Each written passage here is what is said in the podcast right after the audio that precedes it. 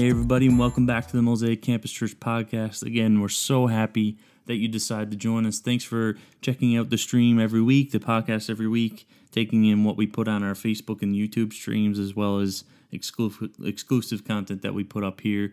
If you're someone who's not connected to our family yet, we would love to get to know you, start a conversation. So please reach out through one of our social media platforms. You can email us at mosaiccampuschurch at gmail.com as well, and we would love to start that conversation with you. Today's talk is one that's a part of our stream for our Mosaic at Home. Um, that happens on Facebook and YouTube. Please check that out on Sunday nights at 7 if you haven't already. But today's talk is continuing our Psalms of Summer series. This is the second last talk that we'll have in this series for the summer, which is really hard to believe. But we're looking at Psalm 13, and it's another psalm written by David in his moment of exile. And it shows just the roller coaster ride of emotions that he goes through of wondering where God is because he feels distant but also recognizing the promises that he does have God have in God, knowing of his unfailing love and that God is for him. And we just ask the question in our prayers: Are we focusing more on getting explanations that we want, or focusing on the promises that we already have? And so we hope you enjoy this conversation today, and we'll see you soon.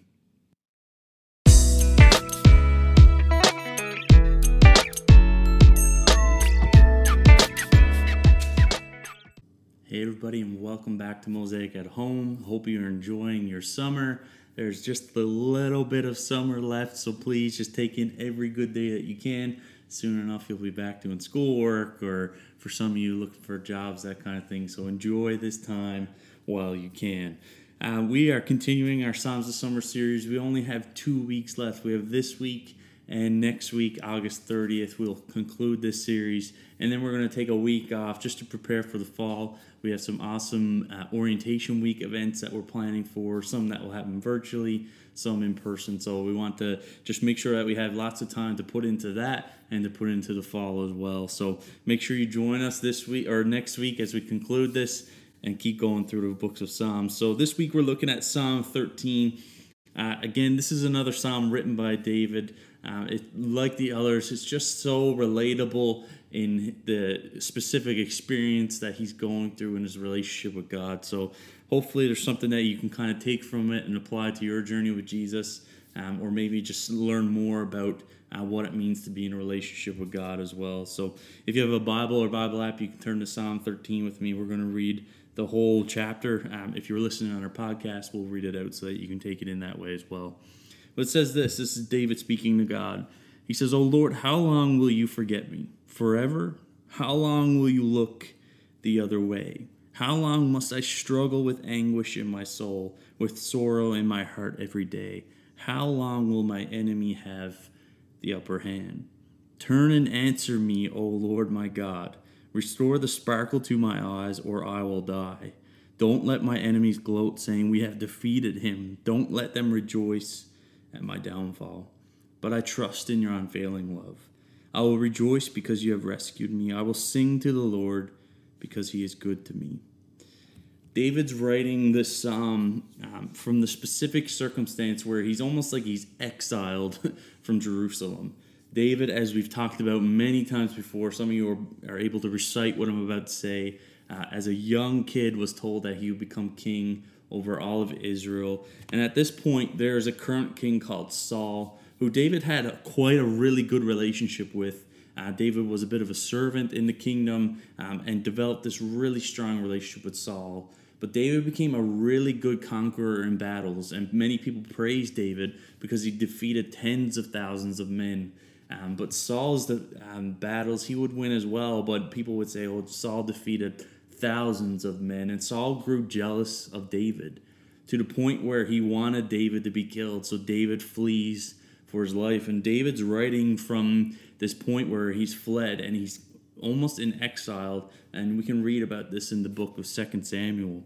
But he's in a bit of a moment of distress and he's talking to God about that. And it's a bit of a roller coaster of emotions because we see him be very brave towards God in his conversation, saying, Turn and answer me, O Lord my God. It seems very, I don't know, like very direct and not a way that you should talk to God out of respect and those kinds of things. And it's a bit of a roller coaster of him being very stressed, asking God to intervene in everything he's going through. And then all of a sudden he says, Oh, but I, like I praise you. I turn to your unfailing love because you have rescued me. He is good to me. So it's this roller coaster of David being up here stressed right out. And then all of a sudden he falls back down, realizing, Oh, God got me in this moment. And I think we can all resonate with that. For those who are in a journey with God, we come across very different circumstances where one moment we're like, God, what are you doing? You know, are you even watching over me here? Are you like, are you going to intervene? Like, what's happening? How could you allow this to happen to me? And we're looking for answers, desperate in a certain situation. But then all of a sudden, whether we get answers or the situation doesn't seem as um, as bad as it was, we end up saying, you know, God, I love you. Thank you for all you've done for me. And we go on this roller coaster in our journey with God. And sometimes I wonder if God's up there like Steve, like relax, right? Like, but we we have these experiences just like David is having here. The cool thing about David in this prayer is we see him so evidently turn from seeing his circumstances through fear into faith. He starts to see his circumstances through fear and then ends off seeing them through faith. And I'll show you how that is the first four verses, he's like he's in a panic. You know, he has someone, a king who's after him, wants his life, you know, and there's an army behind that ready to take him. But then there's this weird, like, feeling of, I know God has anointed me to become king, so how can this be that the current king wants me dead? And so there's a mixed emotions, and that comes with a lot of fear and him lashing out at God with that fear, saying, How long will you forget me, God? Is it going to be forever? Like, what's happening here? How long must I struggle with anguish in my soul, with sorrow in my heart every day? How long will my enemy Saul have the upper hand? God, answer me, will you?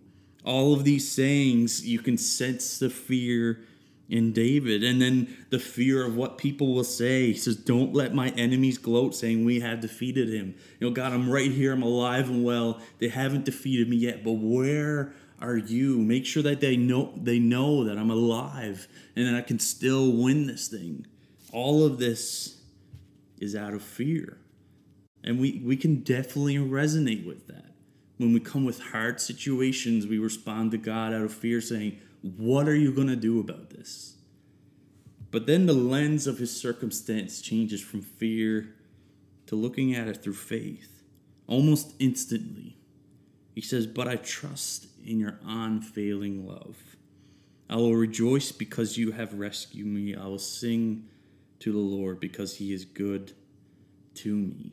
He immediately switches, and I don't know if there was a period of time between verse 4 and 5 where David's situation, you know, the gravity of it changed and turned out to be for his good, and he, he was alive and well after that. I don't know that for sure. But it's almost as instantly in David's prayer, he says, You know what? Yes, this is fearful. Yes, God feels distant to me. I don't know if he has this under control. But you know what? I'm just going to trust in his unfailing love. Know, I'm I'm gonna rejoice because he has rescued me from so many things in the past. And I will sing to him because above all else he is good and he's good to me. And so he begins to see his whole circumstance through God and exactly who God is and that foundation. Yes, he may seem distant. He may seem far away. It may seem like God has lost control of his situation but he knows without a shadow of a doubt that God has an unfailing love for him and that he is going to rejoice for what God has done for him. And there's something I really want to point out here that I think is so beneficial for us in our journeys. And especially when it comes to times where we go to God with needs that we have and experiences that we're going through that may seem to be tough, that are fearful, is that in our prayers, just as much as we focus on the explanations that we want, we should focus on the promises that we have. We should, just as much as we focus on the explanations that we want, we should focus on the promises that we have. This is what I'll explain. David, in his situation, he didn't know what the answers were. He didn't know the outcome. And he went to God and said, God, you know, how long are you going to forget me forever? Like, what are you going to do here? How long must I struggle in this situation? He was looking for an explanation as to how it is that he was going to be anointed. He was anointed king, would become king one day, yet the current king wanted him dead. How does that happen? And for a, period here, he focuses on how he wants explanations for all his questions. But then he focuses on the promises that he has and always will have God's unfailing love, that God rescued him, and that God is good to him. Three promises that he will he has in that moment that he's in and will continue to have for the rest of his life.